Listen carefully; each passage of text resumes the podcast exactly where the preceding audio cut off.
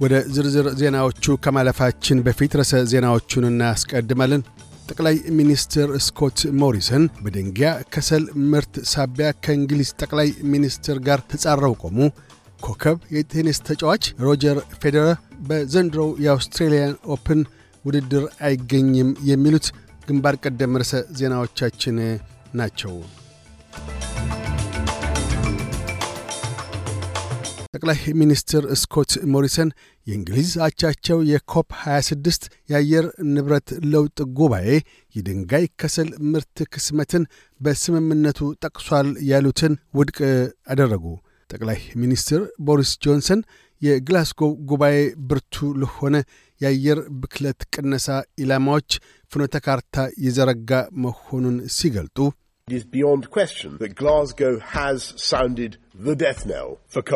ግላስጎ የደንጊያ ከሰል ኃይል ፍጻሜ የተቃኘበት መሆኑ ከጥያቄ ውጭ ነው። ይህ ጉባኤ ኮፕ 26 የአየር ንብረት ለውጥ ሊገታ አይችልም። በአግባቡ እንዳላችሁት ግላስጎ የአየር ንብረት ለውጥን አሁኑኑ ሊገታ አልተነሳም። ያ በካርዶቻችን አልሰፈረም። ይሁንና ሰዎች እንደሚያስቡት የመጠን ንረቱ እንዲያዘግም ማድረግ ግና እንችላለን ብለዋል።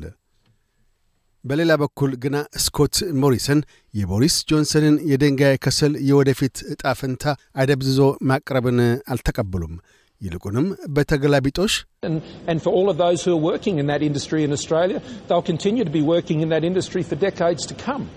አውስትሬልያ ውስጥ በኢንዱስትሪ ተሰማርተው ያሉ ሁሉ ለመጪዎቹ አሠርተ ዓመታት በኢንዱስትሪ ውስጥ መሥራትን ይቀጥላሉ።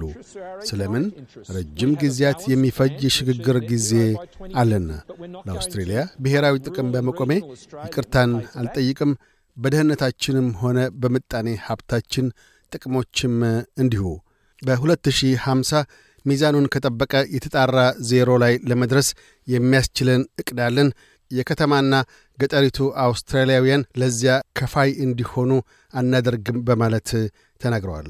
ይህ በእንዲህ እንዳለ ግና የሞሪሰን ፓርቲ የተወሰኑ የምክር ቤት አባላት አውስትራሊያ በ2035 ጠንካራ የሆነ የአየር ብክለት ቅነሳ ማድረግ አለባት ሲሉ ተናግረዋል። የኒው ሳውዝ ዌልስ ፌዴራል ሊበራል ምክር ቤት አባል ዴቭ ሻርማ በ2035 ከ40 እስከ 45 ፐርሰንት የአየር ብክለትን መቀነስ ይቻላል በማለት አተያያቸውን ሰንዝረዋል።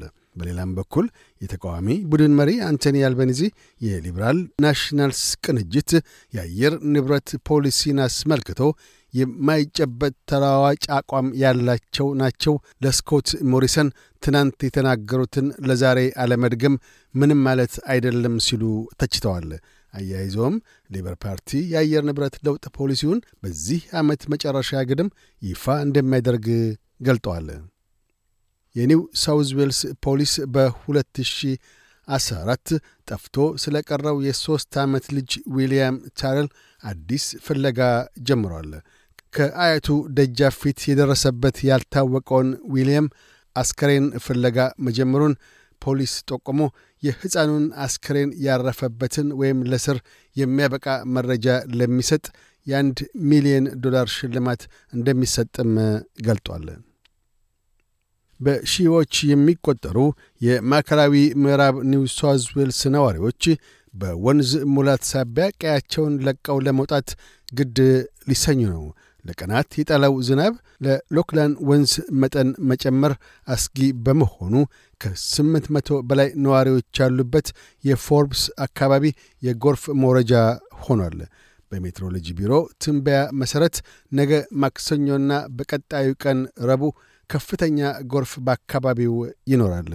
የኮውራ ወንዝ መጠን የናረ ሲሆን የታችኛው ናሞይ ተፋሰስ ብርቱ ጎርፍ ይገጥመዋል። ደቡብ አውስትሬልያ በቀጣዩ ሳምንት ሙሉ ክትባት የተከተቡ ነዋሪዎቿ ቁጥር 80 ፐርሰንት ስለሚደርስ ከኖቬምበር 23 ጀምሮ ወሰኗን ለመንገደኞች ክፍት የምታደርግ መሆኗን አስታወቀች። ሆኖም ፕሪምየር ስቲቨን ማርሻል የፊት ጭንብል ማጥለቅና ሌሎች የሕዝብ ጤና ድንጋጌዎች የተከታቢዎች ቁጥር 90 ፐርሰንት እስከሚደርስ ወይም ከዓመቱ ማለቂያ በፊት ድረስ ጸንቶ እንደሚቆይ አሳስበዋል። በአዲሱ ድንጋጌ መሠረት ሙሉ ክትባት የተከተቡ ነዋሪዎች በቫይረስ ለተያዘ ሰው ተጋላጭ ከሆኑ ለሰባት ቀናት፣ ክትባት ያልተከተቡ ለ14 ቀናት ወሸባ የመግባት ግዴታ ይኖርባቸዋል። የኩዊንስላንድ መንግሥት ሙሉ ክትባት ለተከተቡ ተጓጓዦች ከዛሬ ሰኞ ካመሻሹ አምስት ሰዓት ጀምሮ ወሰኑን ክፍት አድርጓል። ለውሳኔው አስባብ የሆነውም ሙሉ ክትባት የተከተቡ የኩዊንስላንድ ነዋሪዎች ቁጥር ከተገመተለት ቀን ቀደም ብሎ በትናንትናው ዕለት እሁድ 70 ፐርሰንት በመድረሱ ነው። ከቪክቶሪያ፣ ኒው ሳውዝ ዌልስና የአውስትሬልያ ካፒታል ቴሪቶሪ ቫይረስ የተስፋፋባቸው ስፍራዎች ወደ ኩዊንስላንድ የሚመጡ መንገደኞች ሙሉ የኮቪድ-19 ክትባት ሁለተኛ ክትባታቸውንም ወደ ኩዊንስላንድ ከመዝለቃቸው ሁለት ሳምንታት በፊት የተከተቡ ሊሆን ይገባል። መንገደኞች በአየር መጓዝ ከ72 ሰዓታት በፊት ከቫይረስ ነፃ መሆናቸውን የሚያሳይ የምርመራ ውጤት ማረጋገጫና ለወሰን ይለፍ ፈቃድ ማመልከት ይጠበቅባቸዋል። ኮከብ የቴኒስ ተጫዋች ሮጀር ፌዴረር የዘንድሮውን ጨምሮ ለሁለተኛ ጊዜ በአውስትራሊያን ኦፕን ቴኒስ ላይ አይገኝም። የስዊዝ አንጋፋ ቴኒስ ተጫዋቹ ባለፉት 18 ወራት ውስጥ ለሦስት ጊዜያት የጉልበት ቀዶ ሕክምና ተደርጎለታል። አሰልጣኝ ኢቫን ሉቢቺች የ20 ጊዜ ግራንድ ስላም ሻምፒዮኑ በድንገት ከቴኒስ እንደማይሰናበት ጠቁመው ለ40 ዓመቱ ቴኒስ ተጫዋች እንደ ቀድሞው በፍጥነት ማገገም እንዳልተቻለው ተናግረዋል።